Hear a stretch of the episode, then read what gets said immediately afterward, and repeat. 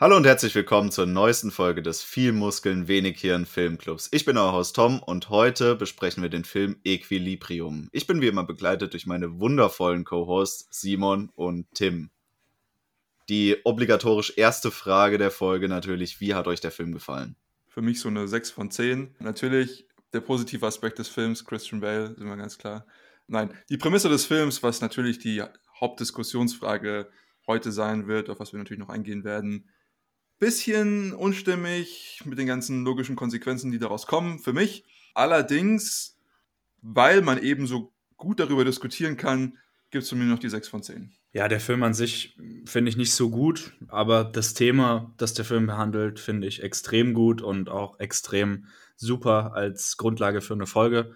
Das werden alle heute merken, dass mir das Spaß machen wird, darüber zu diskutieren. Und ich finde es aktueller denn je. Also der Film kriegt von mir eine 3 von 10, aber weil das Thema gut ist, dann nochmal 4 extra Punkte, 7 von 10, weil wir jetzt da eine schöne Diskussion haben können. Das ist so eine, so eine richtige Dumbledore-Aktion. So, eigentlich hätte der Film voll verloren, aber dann gibt es nochmal 4 Punkte für Gryffindor. Ich glaube, meine Bewertung fällt da ein bisschen aus dem Rahmen. Aber ich habe auch eine längere Geschichte mit dem Film, weil ich habe ihn schon geguckt, da war ich noch relativ jung. Also da war ich äh, gerade so 14 Jahre alt, habe ich den Film das erste Mal gesehen. Äh, bitte jetzt nicht irgendwie Gebäude stürmen. Ich weiß, er ist ab 16. Ähm und ich habe sehr positive Erinnerungen an den Film. Es war einer der ersten Actionfilme, die mich so richtig mitgerissen haben. Und deswegen aus Nostalgiefaktoren ist es für mich immer noch äh, im Herzen eine 10 von 10. Aber ihr habt durchaus einen Punkt. Die äh, Prämisse, die Grundprämisse des Films äh, weist einige eklatante Mängel auf, aber lädt trotzdem wirklich zu einer interessanten Diskussion ein. Und um vielleicht da einmal anzuknüpfen, würde ich eine ganz, ganz kurze Rekapitulation des Films geben. Ja, das Setting ist so eine dystopische Zukunft nach einem fiktiven dritten Weltkrieg der Menschheit, die uns quasi an den Rand der Vernichtung gebracht hat.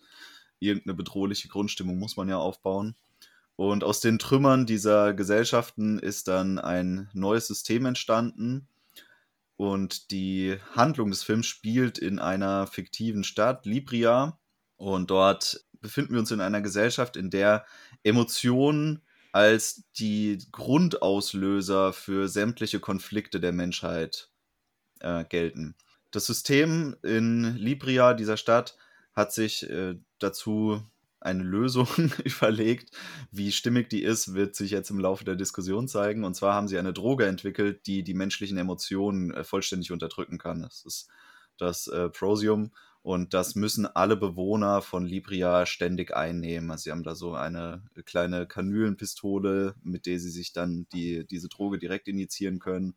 Das findet alles getaktet ab. Es hat viele Parallelen zu anderen dystopischen Gesellschaften, die wir uns auch schon angeguckt haben. Ich meine, irgendwie dieses getaktete Kontrollieren der Gesellschaft erinnert dann doch schon sehr an äh, Orwells 1984 es gibt aber noch einen Faktor, und zwar, dass Kunst und Kultur werden als Auslöser für Emotionen verteufelt und vernichtet. Und das hat dann schon wieder irgendwie so eine Parallele zu Ray Bradburys Fahrenheit. Unsere, unsere Hauptfigur ist einer der Grammaton-Kleriker, John Preston, der sowas wie das höchste Vollstreckungsorgan dieser Gesellschaft ist, um sowohl Gefühlstäter festzunehmen als auch eben diese ähm, Kulturgegenstände ausfindig zu machen und zu vernichten. Wir sehen im Laufe des Films eine deutliche Wandlung in unserem Hauptcharakter, der äh, zu Beginn des Films noch sehr konsequent ist, der dann auch seinen langjährigen Partner erschießt, nachdem er festgestellt hat, dass er Gefühlstäter ist, weil er ihn in den Außenbereichen, die werden im Film ganz liebevoll Nether genannt, mit einem Buch findet, das er zuvor ähm, abgezweigt hat aus einem Raid. Und er, ja, er schießt ihn eigentlich relativ skrupellos durch das äh, Buch hindurch. Später fängt er aber an, so langsam aufzuwachen. Es passiert alles eigentlich durch einen kleinen Unfall, weil er seine Prosis-Ration äh, aus Versehen fallen lässt und dann eine, eine Taktung sozusagen unfreiwillig auslassen muss. Und dann fängt er an, die, die Welt der Gefühle für sich zu entdecken und das Ganze, was er bis dahin für richtig gehalten hat, zu hinterfragen. Long story short, Hauptcharakter findet irgendwo den Widerstand, verbündet sich mit dem Widerstand, versucht das System zu stürzen, findet heraus, dass die große äh, Displayfigur, der Vater genannt, also auch schon wieder irgendwie so eine Orwellsche Parallele, gar nicht wirklich existiert, sondern der ist schon lang gestorben und äh, ist durch ein anderes Ratsmitglied einfach ersetzt worden, äh, tötet einen Haufen Leute, killt den Big Boss und dann beginnt die Revolution und das System fällt. Insofern vielleicht ein bisschen eine Dystopie mit einem Happy End, aber dennoch sehr, sehr bedrückende ähm, Bilder über die meiste Zeit des Films hinweg. Es sterben auch viele Kerncharaktere auf recht brutale Art und Weise.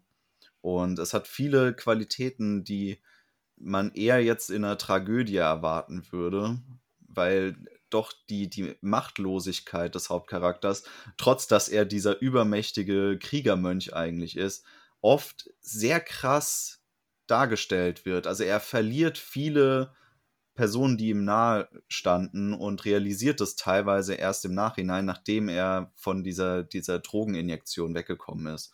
Und ich finde, das ist auch eine der größten Stärken und das ist auch, warum der Film bei mir so einen hohen nostalgischen Stellenwert hat, weil ich kann es immer wieder gucken und ich sehe viele kleine Details, die ausgearbeitet worden sind, die zeigen, wie dieser Übergang vom Nichtfühlen zum Fühlen, den Wert der Gefühle, die das alles illustrieren und das macht das für mich zu einem Film, der schon irgendwo einen zeitlosen Charakter hat, kann aber durchaus verstehen, warum man beim heutigen Gucken da teilweise nicht ganz so reinkommt. Ich muss dir schon, schon recht geben, also diese, diese grundlegende Tonus, wie man mit Gefühlen umgeht, das ist was, was für immer relevant sein wird, weil wir als Menschheit uns immer damit beschäftigen müssen, wie gehe ich mit meinen Gefühlen um. Und es gibt sehr viele verschiedene, was weiß ich, philosophische Ansätze, was weiß ich, die Stoiker zum Beispiel, über die wir ja auch schon in der damaligen Folge geredet hatten, die ihren eigenen Ansatz haben, wie ich mit Gefühlen umgehe.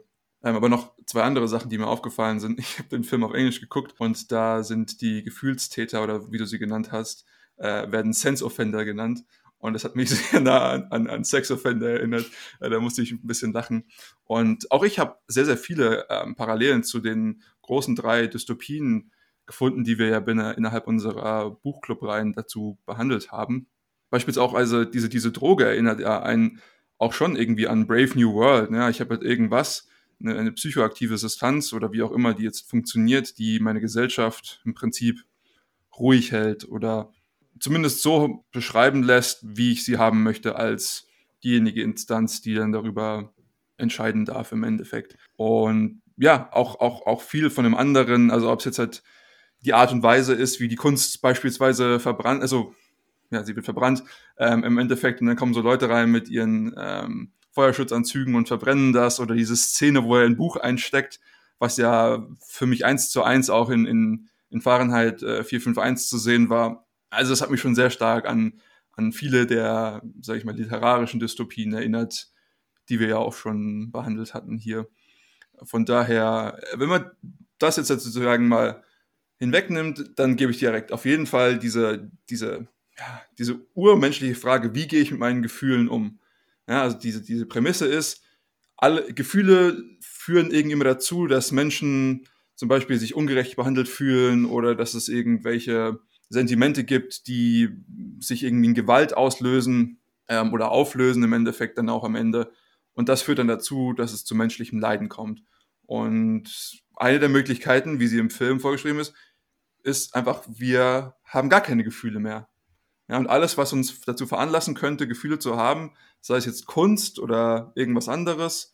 Ähm, in dem Film ist es auch so, dass beispielsweise die Fenster getönt sind, ja, und in so diesem einen Moment, wo der Hauptcharakter John Preston dann so eben gerade dieses Erwachen hat, dann reißt er diese, diese Folie von seinem, von seinem Fenster und sieht dann eben diesen wunderschönen Sonnenaufgang und es regnet noch gegen seine Scheibe. Also es ist ein, wie man sagen würde, als, als jemand, der fühlt, ein sehr bewegendes Bild. Und er fühlt das dann eben im, im ersten Fall schon so. Und dementsprechend, ich gebe dir auf jeden Fall recht, es bietet viel Diskussionsfreiraum. Was ich an dem Film auch sehr besonders fand und deswegen kann ich es auch nachvollziehen, dass Tom da so ein starkes nostalgisches Bündnis aufgebaut hat. Also zum einen diese Gesellschaft, das ähm, sollten wir vielleicht noch erwähnen, diese Gesellschaft, in der die menschlichen Gefühle so zwanghaft unterdrückt werden, die ist nicht einfach so vom Himmel gefallen, sondern die hat sich aus einem ganz bestimmten Grund entwickelt. Und zwar gab es eben Überlebende dieses Dritten Weltkriegs und diese Überlebende hat vor allem ein einziger Gedanke verbündet, und zwar der, dass die Menschheit als solche den Vierten Weltkrieg nicht überleben wird. Sie waren alle von einem Bild des Untergangs geprägt. Also sie hatten permanent die Apokalypse vor ihren Augen. Und das war das, was sie dazu verleitet hat, ungeachtet aller Konsequenzen irgendeine Gesellschaft aufzubauen, die vielleicht in der Lage ist, diesen vierten Weltkrieg für immer zu verhindern. Also das war deren oberste Leitmaxime, dass sie gesagt haben, hey, wenn das nochmal passiert, so ein Weltkrieg, dann werden wir alle sterben und deswegen müssen wir das um jeden Preis verhindern. Und deswegen nehme ich den Film insgesamt auch als, als Warnung wahr. Also immer wenn sich eine Gesellschaft darauf aufbaut, dass man irgendeinen apokalyptischen Endgegner hat, endet das üblicherweise in einer großen Tragödie. Und ich denke, die besten Beispiele dafür sind die verschiedensten Sekten, die sich äh, vor allem in Amerika in, in der Zeit nach dem Vietnamkrieg gebildet haben. Also ich weiß nicht, wie familiär ihr damit seid, aber zum Beispiel sowas wie das Jonestown Village. Also das war eine sehr große Sekte in Amerika, teilweise bis zu 20.000 Einwohner hatten die da in, diese, in dieser Jonestown, nach dem Jones, der halt die Sekte gegründet hat, benannt. Und dann irgendwann ist die Sache halt immer extremer geworden und dann sind auch so apokalyptische Ideen mit eingeflossen und dann haben die sich halt alle nach äh, Guatemala äh, verzogen, weil sie halt dann in Amerika nicht mehr erwünscht waren. Und dort haben sie dann ihr neues Utopia aufgebaut. Und äh, das ist tatsächlich dann in einem Massensuizid slash Massenmord geendet, weil einfach die, diese Tensions dort immer größer wurden. Und ähm, ich sehe das tatsächlich in einer sehr krassen Parallele weil diese Gesellschaft eben auf purer Angst und purer Verzweiflung aufbaut und dadurch dann die grundlegendste Prämisse falsch deutet. Und die grundlegendste Prämisse ist halt nicht, dass wir sagen, es ist eine gute Gesellschaft oder eine gute Welt, nur weil schlechte Dinge nicht existieren, sondern das, was wir auch im Podcast etliche Male schon angesprochen haben. Das Gute, das, das Tugendhafte in einer Handlung liegt darin, dass man aktiv entscheiden kann zwischen gut und schlecht oder gut und böse, wie auch immer man es ausdrücken will, und man sich dann eben willentlich und vorsätzlich gegen das Schlechte und für das Gute entscheidet. Und das ist ganz wichtig. Man muss die Möglichkeit haben, sich gegen das Schlechte und für das Gute zu entscheiden. Und das impliziert ja schon, dass der Handlungsspielraum sehr weit offen sein muss. Und sobald diese grundlegende Vorstellung verletzt wird, wird die Gesellschaft, in der die Menschen leben, jenseits aller Vorstellungen, die die Planer dieser Gesellschaft vielleicht hatten, immer in irgendeiner Form der Tyrannei und in irgendeiner Form des Zerstörerischen enden. Das funktioniert einfach nicht mehr anders. Super, super Punkt, den du hier gebracht hast. Eben dieses, ich habe dieses extremst große diese, diese große Tragödie, die mir gegenübersteht und die rechtfertigt eben alle Mittel. Und deswegen finde ich es auch so interessant, weil du vorhin angesprochen hast, du siehst so viele Parallelen zu unserer heutigen Zeit. Also das kann man natürlich auch machen. Äh, und das kann man jetzt bewerten, wie man möchte. Wir haben jetzt zum Beispiel solche Sachen wie den Klimawandel. Und für viele Leute ist das das allumfassende Mittel, was alles andere rechtfertigt. Und das sind alle Kosten, wenn, wenn sagen, nicht gescheut, um das zu erreichen. Beispielsweise das Ziel, die Verhinderung oder die, Verlangsamung oder wie auch immer, was das Ziel dann im Endeffekt ist. Und man hat dann eben sehr viele Opportunitätskosten, die man dann eingeht und die man dann aber sagt, okay, das ist das gewillt. Weil im Prinzip, das ist so eine, so eine utilitaristische Bewertung. So, ich habe irgendwie dieses, dieses eine Böse und das hat einfach einen Wert von minus unendlich. Und da kann ich alles dagegen hochrechnen, was ich möchte. Ich, ich komme nie unter diesen Wert. Und dementsprechend kann ich alles da machen da, dagegen, was ich möchte. Eben und zum Beispiel auch sowas äh, Autoritäres, in dem alle Gefühle unterdrückt werden und wie, wie, wie Tim das schon gesagt hat, äh, im Prinzip alle Tugendhaftigkeit der Menschheit unterbunden wird. Ja? Und das ist ja wirklich das, das, äh, das Kernargument und das ist auch das, was ich mir aufgeschrieben hatte, als ich den Film geguckt habe. Es geht ja nie darum, dass ich das Gefühl auslösche oder so, sondern es geht ja immer darum, wie ich intern auf dieses Gefühl reagiere. Ich kann jetzt zum Beispiel keine Ahnung, ich, ich hämmer jetzt einen Nagel in die Wand und dann haue ich mir mit meinem Hammer auf, auf meinen Daumen so und das natürlich gefällt mir nicht. Aber wie ich jetzt darauf reagiere, bin ich jetzt pisst und mein Nachbar begrüßt mich dann und ich schreie ihn an oder sowas? Oder sage ich, okay, hey, ja, das ist maximal meine Schuld gewesen. Ähm, und selbst dann, sei es drum, unaufmerksam gewesen oder sowas, ist halt passiert halt einfach und muss jetzt halt deswegen nicht den vierten Weltkrieg anzetteln, ja. Das sind, das sind solche Sachen. Für mich kommt es immer auf diese interne Reaktion drauf an. Und das zum Beispiel auch, wir haben viel über Stress und sowas geredet bereits in, dem, in den vergangenen Folgen. Und auch da sieht man genau das Gleiche. Es ist immer diese interne Reaktion auf den externen Stimulus, den ich habe. Und das ist eben dieses Tugendhafte. Ich habe die Auswahl, darauf zu reagieren, wie ich möchte. Und als Mensch, als guter Mensch, was auch immer das sein soll, ja, äh, in, in einer Eudaimonia-Fassung des, des Welts möchte ich die gute Entscheidung, der gute Mensch sein. Und das kann ich eben nur, wenn ich die Entscheidungsfreiheit habe, das zu tun. Was du halt jetzt malst, ist so eine Parallele zu den Ideen der Stoiker, also so dieses Weltbild, das Seneca und Marc Aurel vertreten haben, Richtig.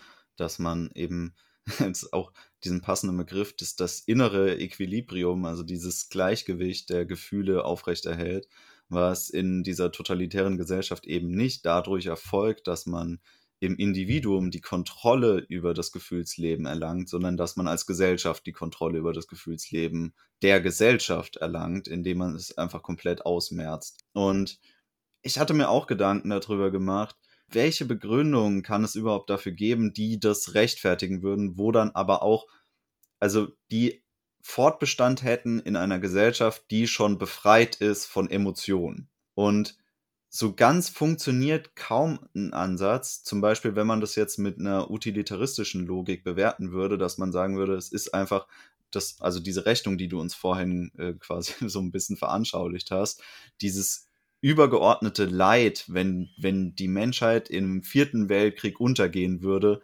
rechtfertigt es einfach, dass wir das individuelle Glück aufgeben müssen. Also, dass es einfach keine individuelle Emotion mehr gibt, und wird nur noch den Fortbestand der, der Menschheit irgendwie über diese katastrophalen Situationen hinweg retten. Aber ich glaube, dass die Ideen der, der frühen ähm, Utilitaristen, also sowas wie Mill, würden sich ja eher dann auf ähm, eine Maximierung des Glücks der Gesellschaft berufen, statt einfach nur das Vermeiden von Leid. Das ist ja schon irgendwie so, eine, so, ein, so ein Remix aus ähm, Mill äh, meets Schopenhauer und man vermischt einfach den gesellschaftlichen Blickwinkel Mills mit dem äh, Blickwinkel des Leidensdrucks des Menschen von Schopenhauer und missachtet dabei aber immer die Bezugsebenen, die sie jeweils getroffen haben. Dass man eben von gesellschaftlichem Glück spricht und äh, Schopenhauer von individuellem Leid spricht und nicht, dass ähm, ja, austauschbar gemacht werden kann. Aber was man sagen kann, ist, was wahrscheinlich funktioniert, ist dieser strenge Rationalismus. Und da gab es eine Szene im Film, die das so für mich belegt hat. Das ist nämlich, als John Preston befragt wird, was denn seine Motivation als Kleriker ist. Und seine Motivation hatte er so ausgedrückt, dass er gesagt hat, er will den Fortbestand der Menschheit und der Gesellschaft erhalten. Und es gab eigentlich nur diese eine Motivation. Und da wurde auch gefragt, ja, was fühlst du dabei? Und er hat halt gemeint, ja, keine Ahnung, ich fühle da gar nichts dabei. Es geht hier einfach nur darum, den Fortbestand zu erhalten. Und das ist eine, ein rein rationalistisches Argument, dass man sagt, okay, es ist schlecht, wenn wir aussterben. Es ist biologisch gesehen einfach schlecht, wenn wir aussterben, als für die Menschen, nicht unbedingt für die Welt. Und deswegen müssen wir alles, was wir tun, deswegen machen, damit dieser Fall nicht eintritt. Und das ist ein rein rationalistischer Schluss und der funktioniert ja auch dann noch, wenn wir daran keine Emotionen ketten. Also man kann da rein durch, durch äh, Logik eigentlich auf diesen Punkt kommen, dass man sagt, okay, wir machen das, weil das unsere Prämisse ist, die, die unser höchstes gesellschaftliches Ziel definiert. Sicher? Ich, ich, ich kann mir zum Beispiel, wenn du sagst, das ist ein Ziel, dann heißt es, dass es für uns gut ist. Und wie definiere ich gut? Das ist eine positive Reaktion, die ich in meinem Inneren auf das habe. Das war auch so ein bisschen der große Kernkritikpunkt, den ich habe. Macht ein Mensch ohne Emotionen überhaupt irgendwas? Zum Beispiel, die haben Kinder in dem Film. Ja? Er hat Kinder, er hat zwei Kinder. Ich weiß nicht, wie du eine Beziehung, eine romantische Beziehung mit jemandem aufbauen möchtest, wenn du keine Emotionen hast. Gar nicht. Also das ja, ist ja genau der Punkt. Ich meine, du implizierst ja, dass man sich eine Warum-Frage stellt, wenn man dazu gar keine Gründe hat.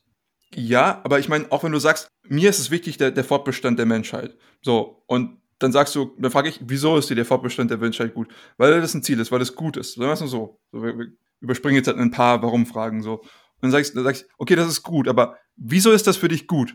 Und ich glaube, weil du im Inneren eine, eine positive Reaktion darauf hast, du fühlst dich irgendwie als Mitglied dieser Spezies Mensch. Und deswegen, also ich glaube, da ist immer eine Emotion dabei. Oder ist es irgendwie komplett evolutionsgetriebener Überlebensinstinkt?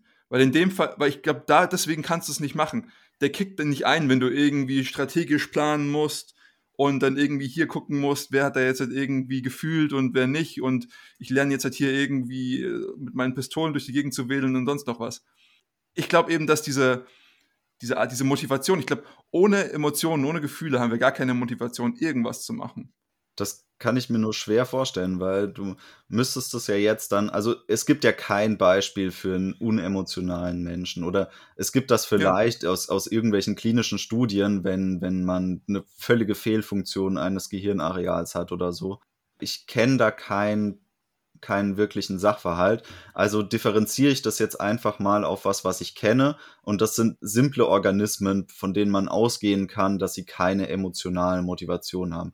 Und auch die sind irgendwie darauf programmiert, ihren Fortbestand zu erhalten. Also auch die machen nicht nichts. Die haben aber keine emotionale Motivation dafür, irgendwas zu tun. Also wenn wir uns irgendwelche Protozoen angucken oder wir gucken uns simplere Lebewesen wie, wie Fadenwürmer oder sowas an, ja, auch die betreiben irgendwie Arterhalt.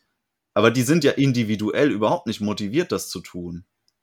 Die könnten als Individuen ja auch einfach nur fressen, zum Beispiel zum Selbsterhalt. Aber irgendwie sind die ja schon daran interessiert, dass ihre Art ausgerechnet weiter existiert und sie sich fortpflanzen. Und das scheint jetzt nicht unbedingt an die Fähigkeit, da eine emotionale Motivation zu empfinden, gekoppelt zu sein. Vielleicht, vielleicht ist das für mich alles ein bisschen zu vermischt. Irgendwie tiefgreifende Reize in mir mit, mit Emotionen zu, zu verwischen.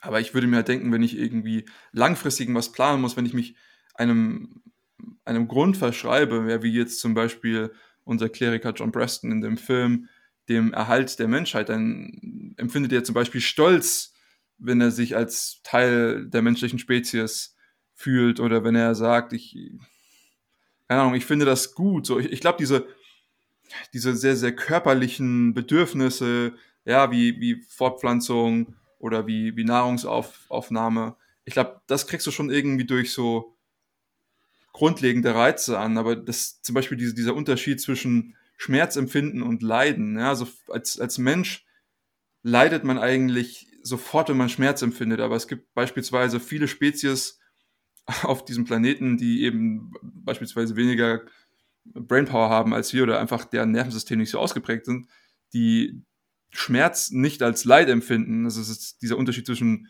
ähm, ich glaube, das heißt Nociception oder sowas. Ich habe mich mit damit mit beschäftigt.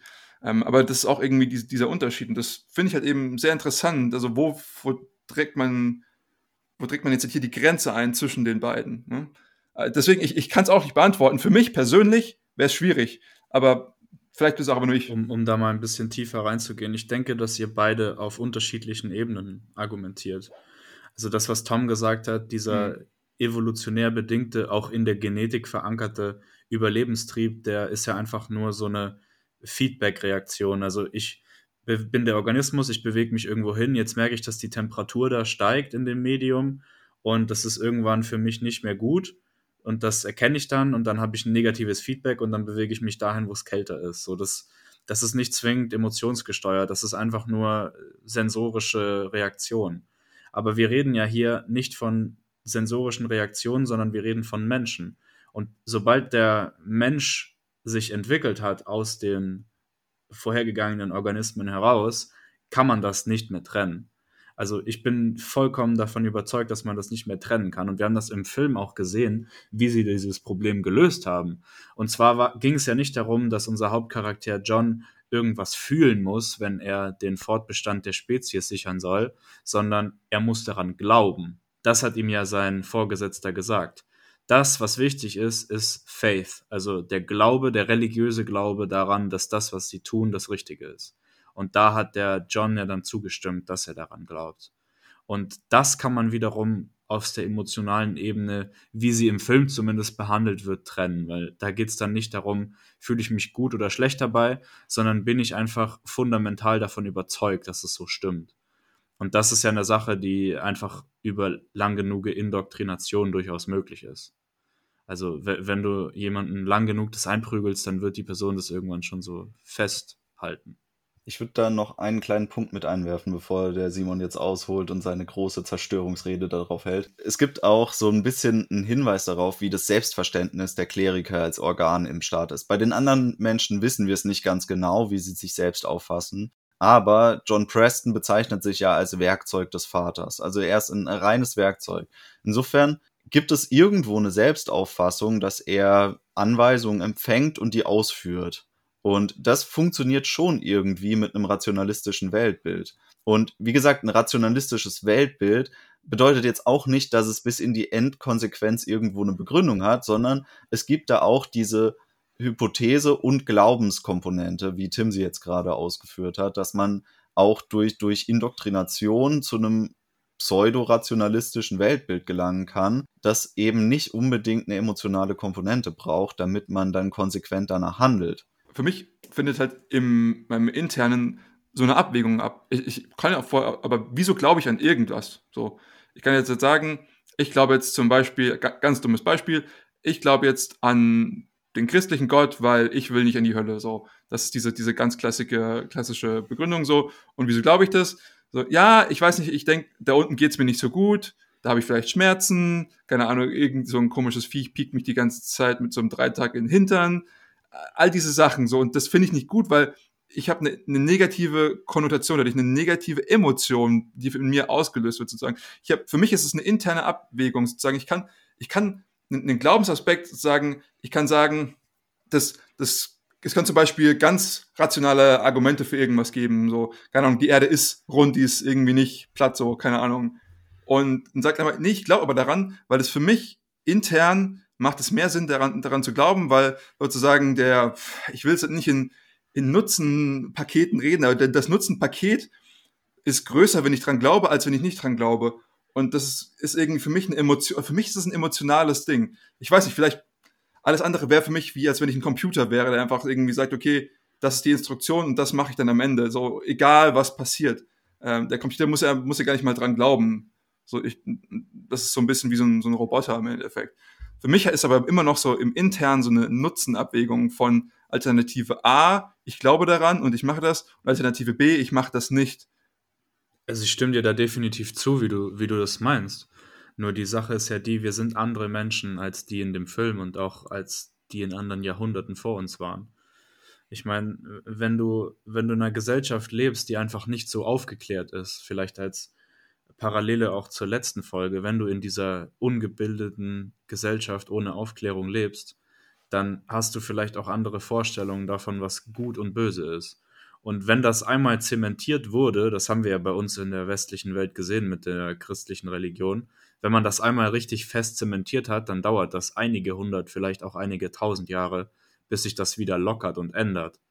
Und deswegen ist die Sache nicht so einfach zu sagen, dass du sagst, okay, ich habe da eine Abwägung zwischen Nutzenpaketen, weil vielleicht ist dein Nutzenpaket einfach dir von Kind an gegeben worden und du hast es akzeptiert und dann ist es so.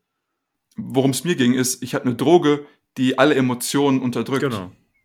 Es ging sozusagen darum, kann ich dann überhaupt diese Abwägung noch machen? Funktioniert das alles noch so?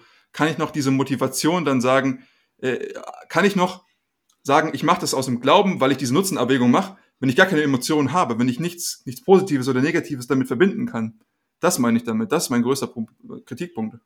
Also zum einen sehe ich da ein grundlegendes Problem darin, dass du die ganze Zeit versuchst, irgendwo ein individualistisches Argument aufzubauen. Wir reden aber von einer kollektivistischen Gesellschaft, in der eigentlich nur in der Theorie, wenn sie funktionieren würde, nur ein Individuum tatsächlich die Entscheidungen trifft und das ist ja der Vater. Und so wie wir es in der Endszene präsentiert bekommen, ist ja auch der ja im Film dargestellte Repräsentant des Vaters derjenige, der fühlt. Also er ist, er beteiligt sich nicht an dieser Unemotionalität, sondern er fühlt und er gibt dann weiterhin immer diese Begründung für den Rest der Gesellschaft, wohin es jetzt geht und warum. Also der, der Rest handelt ja eigentlich kollektivistisch und nicht nach individualistischen Maßstäben. Also ist die Frage, wie sehr lässt sich denn jetzt diese Individualüberlegung, die eigentlich als Störfaktor in der Gesellschaft auftritt, unbedingt als Begründung herziehen, warum Leute sich nicht daran halten sollten. Das habe ich nie gesagt. Also für mich ist es wie so ein System. Ich habe irgendwie einen, so, ein, so ein dynamisches System und wenn ich zum Beispiel Anreize habe aus Emotionen und so weiter, dann habe ich irgendwelche äh, Attractors, zu denen dieses System hinkonvergiert, weil es einfach Sinn ergibt, inter, wie du gesagt hast, individuell dahin zu gehen. Ich sage jetzt halt nicht, dass die Leute sich nicht dran halten, aber es gibt auch kein, also für, für mich ist, wenn es sagen, ohne Emotionen und so weiter ist, sind die einfach zufällig, die machen einfach irgendwas, weil sie sind indifferent zwischen, mache ich das oder mache ich das jetzt nicht, weil es gibt keine Abwägung mehr für mich. Also im Prinzip sind es wie Teilchen, die dann einfach nur durch die Gegend fliegen und einfach, ja, manche halten sich dran, manche halt nicht und manche drehen sich einfach im Kreis, weil Gott knows what. Es gibt aber eine Reizsetzung von außen und die geschieht ja über die, die Regierung, also diese Regierung der, des Systems, was da aufgebaut wurde, die immer wieder gebetsmühlenartig diese Reize setzt. Das haben wir auch gesehen, dass das ja diese Ausmaße wie in Orwells 1984 hat, dass dann ständig überall Bildschirme sind, es kommen die ganze Zeit werden Reden gehalten. Dann sehen wir auch diese eine äh, Szene, wo er den Widerstand ausfindig macht und in diese Bücherei reingeht, in der auch so eine Art Klasse stattfindet, wo dann auch wieder gebetsmühlenartig gepredigt wird, warum wir das jetzt machen. Auch die, die Bilder, die gezeigt werden aus der Stadt Libria, da sehen wir ja eigentlich diese ähm, so eine Art fortsche Gesellschaft, so eine so eine Fließbandgesellschaft, die sich alle im absolut monotonen Gleichschritt belegt, bewegt und es gibt kaum Ausbrecher. Und ich finde das das ist ja auch filmisch grandios umgesetzt worden, dass diese diese Emotionsausbrüche, die John Preston dann hat, sich immer darin äh, bahnbrechen, dass er der einzige ist, der sich schnell bewegt in dieser monoton gleichförmigen Masse an Menschen ist er dann derjenige, der auf einmal sprintet oder der auf dem Boden zusammenbricht oder der seinen Handschuh auszieht, um mal irgendwas zu berühren. Also das sind schon immer wieder so Zeichen dafür, wie es theoretisch umgesetzt werden sollte in dieser Gesellschaft. Klar, das ist, ich verstehe schon, dass das nicht perfekt ausgearbeitet ist und ich verstehe auch die Probleme, die du damit hast, aber Sie haben schon versucht, eine Lösung dafür zu finden, wie es trotzdem irgendwie funktionieren könnte, auch wenn du keine emotionale Motivation hast. Ich glaube, das ist einfach eine grundlegende Frage. Ich, ich bin mir sicher, da gibt es Neuro, hast du nicht, und physiologische und psychologische und vielleicht auch philosophische ähm, Forschungsgebiete, die allein sich mit diesem Faktor beschäftigen. Und ich glaube, das geht wahrscheinlich dann auch sogar irgendwann auf den, äh, den freien Willen zurück und ähm, viele andere Sachen, ähm, wo sozusagen unsere Motivation irgendwas herkommt, überhaupt irgendwas zu machen. Aber also ich meine, wir können es gerne versuchen, aber wir werden es jetzt halt nicht äh, in dieser Folge lösen, dieses Problem. ähm, und äh, deswegen sollten wir vielleicht davon auch, äh, auch mal abstimmen, weil ich glaube, äh, für mich ist es zum Beispiel sehr, sehr schwierig, das nachzuvollziehen, wie ich ohne Emotionen überhaupt irgendwas mache. Deswegen ja, aber was mir auch noch aufgefallen ist, was ja interessant ist, all die Leute in der Gesellschaft, die sozusagen sich diesem System unterwerfen, aus welchem Grund auch immer, wir gehen jetzt nicht weiter darauf ein, ähm, haben glatte Haare. Die sind alle nach hinten gegelt. Das ist super interessant. Und die, die eben so, der, der Widerstand, die haben diese richtigen Hippie, haben keine Dreadlocks, aber so lange Hippie-Haare und so richtig wellig und äh, bauschendes Haar. Das, das fand ich sehr, fand ich sehr lustig. Was ich auch sehr interessant fand, das ist recht gegen Ende des Films, ja, ich will mal sagen, so letzten 20 Prozent, kommt er an die, ich will sagen, Brieftasche oder sowas von seinem vorherigen Kollegen, bevor der ähm, in ein Häufchen Asche verwandelt wird. Und das so ein Foto äh, von ihm und so einer, mit, in der er sich dann verliebt. Ähm, und da steht hinten drauf Freedom. Und das fand ich einen sehr interessanten Gedanken, wie das eben mit der Freiheit zusammenhängt, das zu fühlen und Gefühle zuzulassen, dass das Freiheit ist und dass alles andere Sicherheit ist. Und auch hier kommen wir wieder eben in diese Diskussion, die wir heutzutage richtig häufig haben, ist diese Freiheit versus Sicherheit ähm, Diskussion. Und ich meine, es gibt sehr viele Leute, die sagen, ja, äh, wenn du Sicherheit über Freiheit nimmst, dann hast du keines von beiden, weiß nicht sogar irgendwie Friedman oder sowas. Ich weiß es gerade nicht mehr. Ben Franklin. Ben Franklin, okay. Aber fand, fand ich eben sehr, sehr, sehr interessant, wie, wie eben das, das Gefühl und das Fühlen an sich hier bezeichnet wird. Vielleicht ist auch genau das letzten Endes das, was uns menschlich macht und was uns von, von den Tieren auch so maßgeblich unterscheidet. Dass wir eben die Kapazität haben, zu fühlen und auch moralisch diese Gefühle zu bewerten, im Sinne von, ich habe eine intrinsische Kapazität, gut und schlecht zu unterscheiden. Muss nicht heißen, dass mein Kompass der gleiche ist wie bei den anderen, aber wir haben alle diesen Kompass und wir wissen auch alle intuitiv diesen Kompass zu interpretieren. Und das ist ja eine Sache, die diese Gesellschaft auch irgendwie eruieren, äh, erodieren möchte. Im Sinne dessen, dass eben keiner mehr individualistisch denkt, sondern halt kollektivistisch organisiert wird, was richtig ist und was falsch ist. Und da sehe ich halt auch große Parallelen heute zu, zur heutigen Welt. Also diese gesamten Bestrebungswellen, alles zu globalisieren und die gesamten Informationsströme zu vereinheitlichen und dann natürlich auch die Tatsache, dass wir heute eine Social-Media-Gesellschaft haben, in der unendlich viele Leute den größten Teil ihres Tages damit verbringen, anderen Leuten beim ihren Tag verbringen zuzugucken. Also das ist, das ist wirklich eine so dermaßen absurde Welt, in der wir da in manchen Bereichen leben, dass ich da schon Angst habe ein bisschen. Also nicht für mich persönlich, aber für die, die da gefangen sind, dass die nie eine Art Lebensqualität entwickeln werden können der Widerstandsführer, ich habe seinen Namen vergessen, hat diese eine nette Zeile, ich glaube, das ist ja nicht kein direktes Zitat, aber äh, er sagt, äh, Emotionen haben ihren Preis und ohne Zurückhaltung ist es Chaos.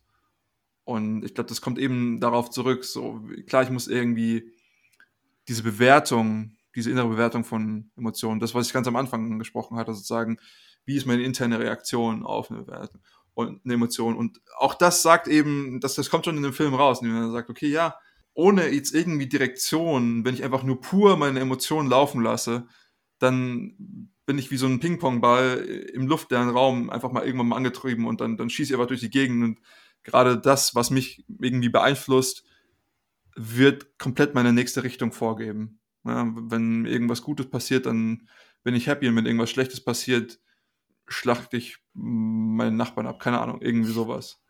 Das ist eben dieser, dieser interessante Aspekt und das ist vielleicht auch was, was diese Gesellschaft dann nochmal lernen muss. Ja? Also, wenn ich lange Jahre überhaupt gar nicht sowas gekannt habe wie Emotionen. Ne? Also, die ganze Geschichte endet ja damit, dass die Revolutionären dann die Macht nicht ergreifen, aber eben beispielsweise dann diese Fabriken angreifen, in denen das Prosium hergestellt wird, um ihr ganzer Plan ist ja eigentlich nur das ganze System kurz stocken zu lassen, damit jeder einzelne Bürger in dieser Stadt beispielsweise den gleichen Moment hat wie unser Hauptcharakter, der einfach eine Dosis verpasst. Und das einfach mal kurz so eine Diskontinuität reinzubringen, dass das Ganze dann entgleist. Aber was man sich danach überlegt, wie, wie, wie reagiert dann eigentlich so eine Gesellschaft drauf, wenn sie das erste Mal fühlt und mit ihren Gefühlen umgehen muss? Also ich stelle mir das wahrscheinlich schon sehr chaotisch vor. Äh, und ich glaube, das ist noch ein Euphemismus, wenn man das so beschreiben würde. Ich finde eigentlich, so wie es dargestellt war, war es sogar recht sanft. Also wie unser, unser ähm, Hauptcharakter in diese Emotionalität hineingeglitten ist. Klar, das war sehr stark konfliktgeprägt immer wieder. Also er hat teilweise sogar abstruseste Konflikte ausgelebt. Sehr nahe ging, fand ich zum Beispiel den, als er realisiert hat, dass er seine Frau verloren hat. Also als er das aufgearbeitet hat, das war so die, die, der Anfang seiner, seiner ersten wirklichen Gefühle, die er gefühlt hat. Und dann ging es so weit, dass er bei einem Raid im Never irgendwie dann auf einmal entdeckt hat, dass, dass Hunde auch Lebewesen sind und wo er dann dieses, äh, diesen kleinen Hundewelpen gerettet hat vor der Exekution. Also es war schon teilweise irgendwie irgend, auch unbeholfen einfach dargestellt. er wusste selber nicht so ganz, was er jetzt damit machen soll, dass er da Gefühle hat. Und hat dann so on the go irgendwie versucht, eine Strategie zu entwickeln, wie er jetzt handeln muss. Und ich meine, er hatte ja auch irgendwie offensichtlich keinen, keinen wirklichen Kontakt zu, zu ethischen Konflikten in sich selber. Das war in mehreren Szenen so, dass er zum einen als er den Hund wieder im Never aussetzen wollte, von so einer Patrouille überrascht wurde, da hat er schon einen sehr starken intrinsischen Konflikt ausgetragen, wie er diese Situation jetzt lösen möchte. Weil auf der einen Seite er ist dieser krasse Gun-Cutter-Meister und kann die natürlich alle fertig machen, gar kein Problem, will das aber in dem Moment gar nicht, sondern er würde den Konflikt eher gerne friedlich klären es geht dann natürlich so weit schief, dass er in einer epischen Action-Szene alle Leute wegmetzelt. Aber so an sich fand ich, dass da kein großer Zusammenbruch stattgefunden hat, bis zu der Szene, als die Widerstandskämpferin verbrannt wird und er das nicht verhindern kann, in die er sich dann verliebt hat. Also das, das war dann die erste Szene, wo er einen stärkeren emotionalen Ausbruch hatte, wo er dann vor diesem Ministerium der weiß ich nicht, Vernichtung oder so zusammengebrochen ist und geweint hat. Bis dahin waren alle emotionalen Regungen sehr sanft und eher im Rahmen, würde ich sagen, die gezeigt wurden. Und ich glaube auch, dass das zu erwarten wäre in der Gesellschaft, die jetzt so langsam aufwacht und die ersten Gefühlsregungen zeigt und sich damit erstmal vertraut macht. Man kommt nicht gleich zu diesen gigantischen emotionalen Ausbrüchen. Das ist schon eher eine Endstufe der Gesellschaft und das ist auch mehr das, was ich in der heutigen Gesellschaft sehen würde, dass wir eine hyperemotionalisierte Gesellschaft sind, die sich ja schon in dieser äh, Reflexion ineinander verliert, dass man sich dann noch da, darüber reinsteigert, dass man für andere Menschen noch fühlt. Diese, diese Steigerung des, der eigenen Emotionen zum Mitgefühl, zum überstrapazierten Mitgefühl und äh, den, den Konsequenzen daraus. Es ist eher in, in Richtung der Erzählung Altruizin von Stanislav Lem, falls die euch was sagt da handelt es sich auch um eine Droge, die experimentell eingesetzt wird, um eine Gesellschaft zu befrieden. Und ähm, die wird ins Trinkwasser gegeben und sorgt dafür, dass das Mitfühlen der Gesellschaft irgendwie um den Faktor eine Milliarde erhöht wird. Und man fühlt wirklich alles von allen Lebewesen, die einen umgeben, mit. Und die Prämisse war, naja, dann hören wir ja endlich mal alle auf, uns gegenseitig weh zu tun, weil man fühlt sofort das Leiden der Kreatur, die einem gegenüber ist. Aber was eigentlich passiert ist, dass es in kompletten Chaos endet und sich Leute gegenseitig umbringen, dass ähm, jemand zwangsweise einen schmerzenden Zahn gezogen bekommt, dass Menschen reihenweise zusammenbrechen, weil sie eine Schwangerschaft in nächster Nähe miterleben und so. Also es ist sehr komödiantisch geschrieben. Aber ich glaube, das ist schon eher das, wo, äh, auf welchem Weg wir uns befinden, als ähm, das, was wir jetzt hier in Equilibrium präsentiert bekommen haben. Das Grundprinzip bleibt ja unverändert. Also es, es geht ja einfach darum, dass man nicht in der Lage ist, mit der menschlichen Emotionalität umzugehen. Und das dann dazu führt, dass das Leid aller Individuen und auch in der Gesellschaft einfach nur zunimmt und immer schlimmer wird. Das ist ja sehr wohl eine Sache, die in beide Richtungen passieren kann, natürlich da würde ich dir zustimmen, dass das heute mehr in die andere Richtung überschlägt und dass man dann auch noch anfängt, irgendwelche historischen Kontexte aufzugraben und sich da wieder hineinzufühlen. Das sind alles so Dinge, die ähm, sollte man mit Vorsicht genießen. Also eine Sache, die ähm, da vielleicht auch als Parallele ähm, dient, ist, in dem Film wurde ja am Anfang vor allem über die Träume gearbeitet. Also das wurde ja auch wortwörtlich so gesagt, wie eben dieser Kollege von John da mit dem Gedicht über die Träume anfängt und das auch bei John irgendwie hängen bleibt, weil John sich dann auch fragt, warum er nicht träumt und so weiter und so fort. Und dann träumt er ja irgendwann wieder und arbeitet sein Trauma auf. Das sind auch so Dinge, die ich mich frage, wie ist, wie ist das eigentlich heute mit der Gesellschaft? Wird eigentlich noch geträumt? Wird noch so viel geträumt wie früher? Also das, das würde mich auch mal interessieren tatsächlich, weil ich persönlich träume extrem viel und auch extrem gerne aber ich weiß nicht, ob die meisten anderen Menschen das, das teilen. Also ich rede jetzt auch nicht von irgendwelchen Tagträumereien, sondern ganz konkret Träume während der Schlafphase. Und das ist, glaube ich, ein guter Indikator dafür, um zu sehen, wie sehr sich ein Mensch auch in, in seiner Art und Weise integriert hat, in, also in sein eigenes Wesen. Weil wenn man nicht mehr träumt, dann spielt das ja auch schon darauf hin, dass es irgendwie eine Abstumpfung dieser Wahrnehmungskapazität und der Vorstellungskraft irgendwo zugrunde liegt. Ich meine, es gibt noch andere Gründe, wieso man nicht träumt, aber ist auf jeden Fall eine, eine interessante Frage. Ich träume sehr irregulär, wenn dir das irgendwie weiterhilft in deiner Studie, in deinem empirischen Datensammeln, ähm, wie diese Gesellschaft ähm, oder ob diese Gesellschaft träumt. Aber ich glaube, wir hatten schon mal drüber geredet, du träumst deutlich häufiger und intensiver als ich. Aber ich meine, worüber wir uns wahrscheinlich einig sein können, ist einfach nicht mit Emotionen von Gesellschaften spielen. Äh, funktioniert wahrscheinlich nie gut. Und wenn du einer davon draußen bist, lieber Zuhörer, der Mensch denkt, ich habe es rausgefunden, nee, versuch's lieber nicht. ja, das ist die alte Leier. Ne? Ich meine, wenn du davon überzeugt bist, dass deine Ideen besser sind als die von den anderen, dann integriere diese Ideen in dein Leben, lebe dein Leben vollkommen nach diesen Ideen. Und wenn du dann wirklich auch einfach ein krasses Leben hast, dann wird sich das abfärben, keine Frage. Und dann setzt sich das auch durch. Aber du kannst es nicht erwarten, dass du es einfach so aufzwingst anderen, weil du hast ja noch gar keinen Beweis geliefert, ob es denn wirklich besser ist. Es ist halt nicht alles so einfach wie in der Mathematik, dass man irgendeine Sache konkret beweisen kann. Das funktioniert halt in der richtigen Welt nicht so oft. Zum Glück nicht. Vielleicht erlaubt auch genau das die Fortschrittskapazität, die auch irgendwo in der Evolution ja dauerhaft wiedergespiegelt wird. Dass wir eben so ein riesiges, imperfektes System haben, wo es kein richtig und falsch oder gut und böse gibt, sondern es gibt einfach nur angepasst oder nicht angepasst und auch angepasst nur immer an bestimmte zu der Zeit geltende, an dem Ort geltende Umstände.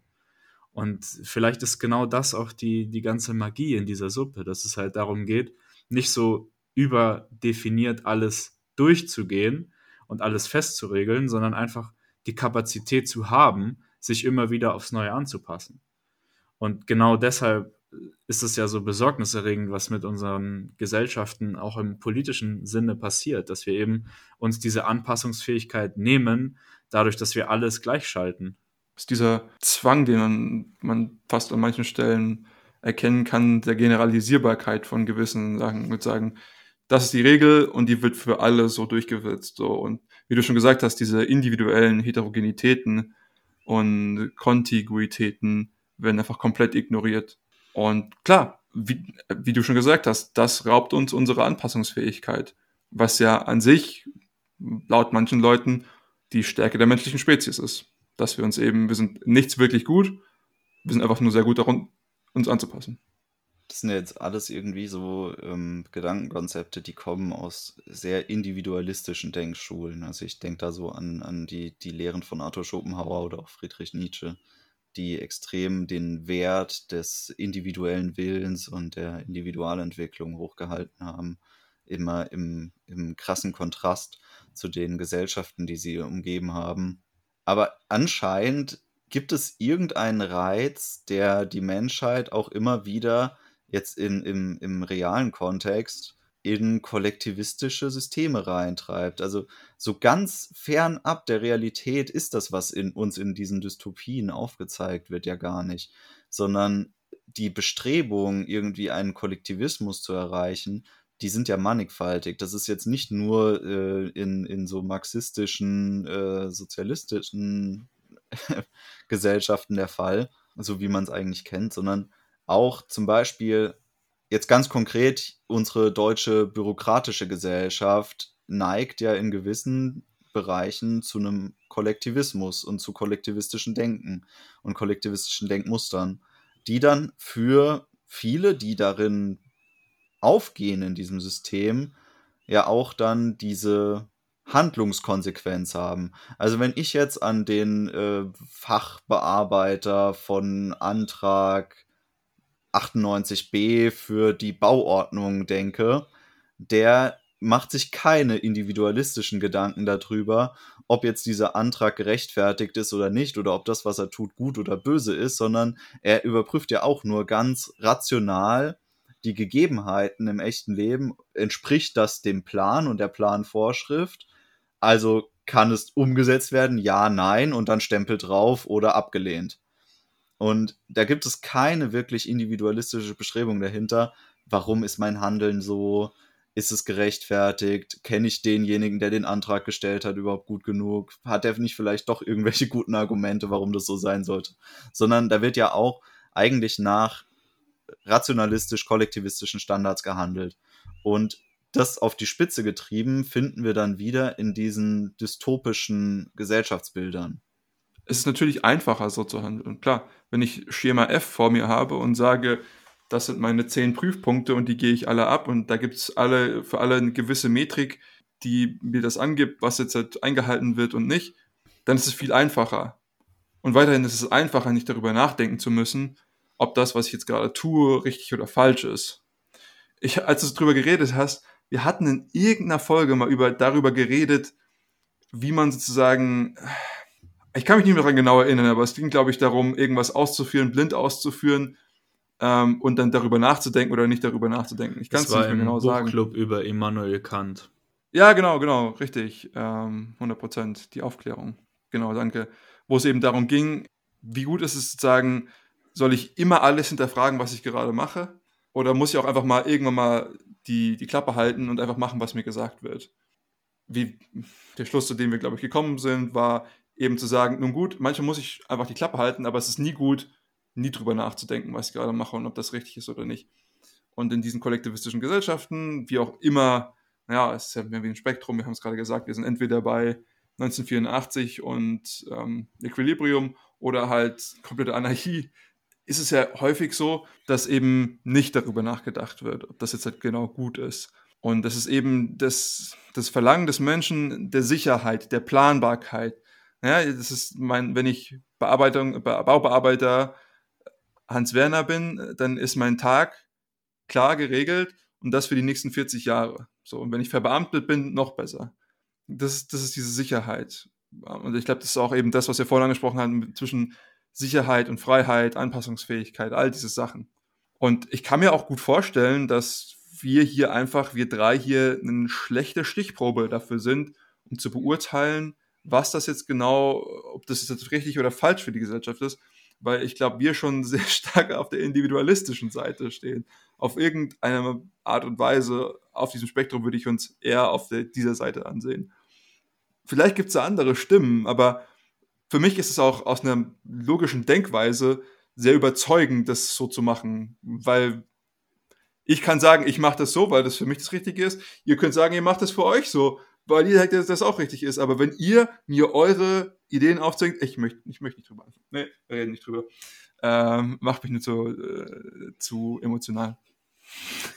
Ist aber ein bisschen auch so, wie, wie Kant das ja in der Originalschrift verfasst hat. Also er war ja nicht dafür, dass der Beamte die, die ganze Zeit darüber nachdenkt, was er tut, sondern dass der Beamte eben auch klar einteilt, okay, jetzt mache ich gerade die Ausführung meines Amtes und das ist ja egal, ob man Beamter ist oder sonst irgendwo arbeitet oder sonst irgendeiner selbstständigen Tätigkeit nachgeht. Es, es gibt eben diese Untertrennung in der Zeit dessen, dass ich manchmal eine konkrete Rolle in der Gesellschaft ausführe und da sollte mein Ziel schon sein, diese Rolle möglichst gut und langfristig nachhaltig durchzuführen.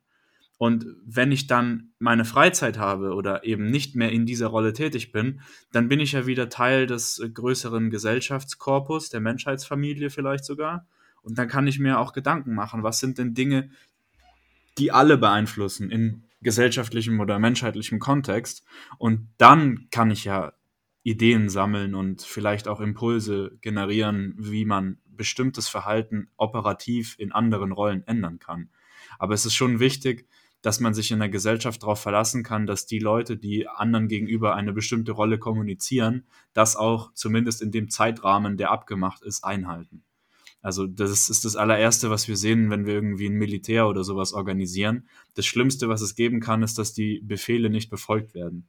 Das heißt nicht, dass die Befehle immer richtig sein müssen oder dass es prinzipiell richtig ist, Befehle immer zu befolgen, sondern das heißt, dass wir erstmal sicherstellen müssen, dass der Normalfall der ist, dass wir uns darauf verlassen können, dass das System so funktioniert, wie wir es ausgelegt haben.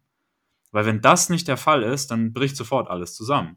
Und nachdem wir das geregelt haben, können wir natürlich auch, wie, wie Kant das eben schon geschrieben hat, im, im bürgerlichen Kontext, wenn wir eben nicht in unserer Rolle als Arbeitnehmer, als Unternehmer oder Beamter sind, gerne auch Impulse liefern und die an die Öffentlichkeit tragen. Und das ist ja auch das, was eine freie Gesellschaft im Wesentlichen ausmacht. Dass jeder das Recht hat zu sagen, hey, schaut mal her, hier passiert das und das und das ist deshalb und deshalb nicht gut. Denkt mal drüber nach, ob wir das nicht ändern sollen. Und so, so entwickelt sich die Gesellschaft auch. Und das ist ja auch äh, wiederum genau das, woran man totalitäre Systeme wie zum Beispiel das moderne China äh, wunderbar entziffern kann, wenn man sich halt guckt, funktioniert dieser Prozess oder funktioniert dieser Prozess nicht. Und was wir in China sehen, ist halt, dass dieser Prozess nicht funktioniert und dann wissen wir schon, gut, dann wird diese äh, Wirtschaftsmacht, egal wie groß sie jetzt ist, die wird wieder in die Belanglosigkeit rutschen, wenn sie diesen Pfad nicht ändern. Weil diese, diese ökonomischen Gesetze, die ja die, das Resultat von solchen grundlegenden philosophischen und auch moralischen Vorstellungen sind, die sind einfach nicht verhandelbar.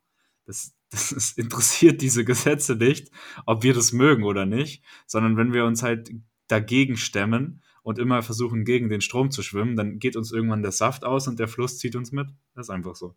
Es ist halt nur, äh, häufig gefällt es den Leuten nicht, dass, dass diese Gesetze so sind, wie sie sind. Also ich weiß nicht, ob ich sie Gesetze nennen wollen würde.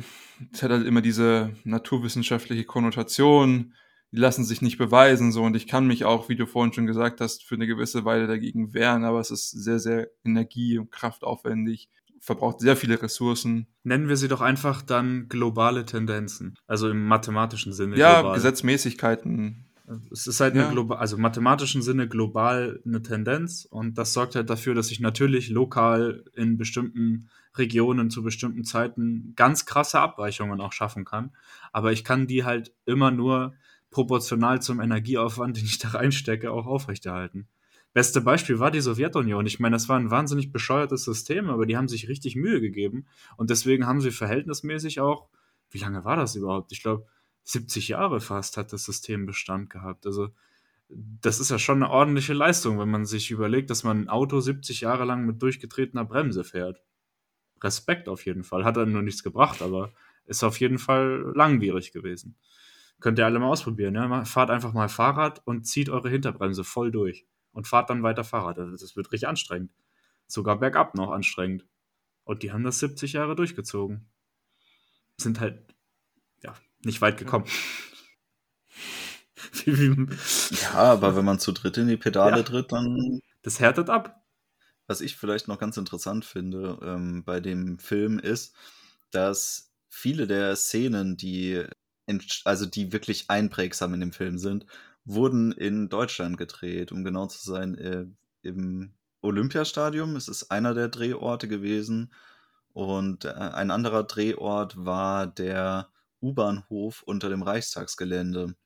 Und zwar das äh, Berliner Olympiastadion war das Haupt, also dieses Hauptbüro des Vaters und das Büro von John Preston, also da, wo diese ganzen Kleriker drin sitzen, das ist gedreht worden in dem U-Bahnhof unterm Reichstagsgelände.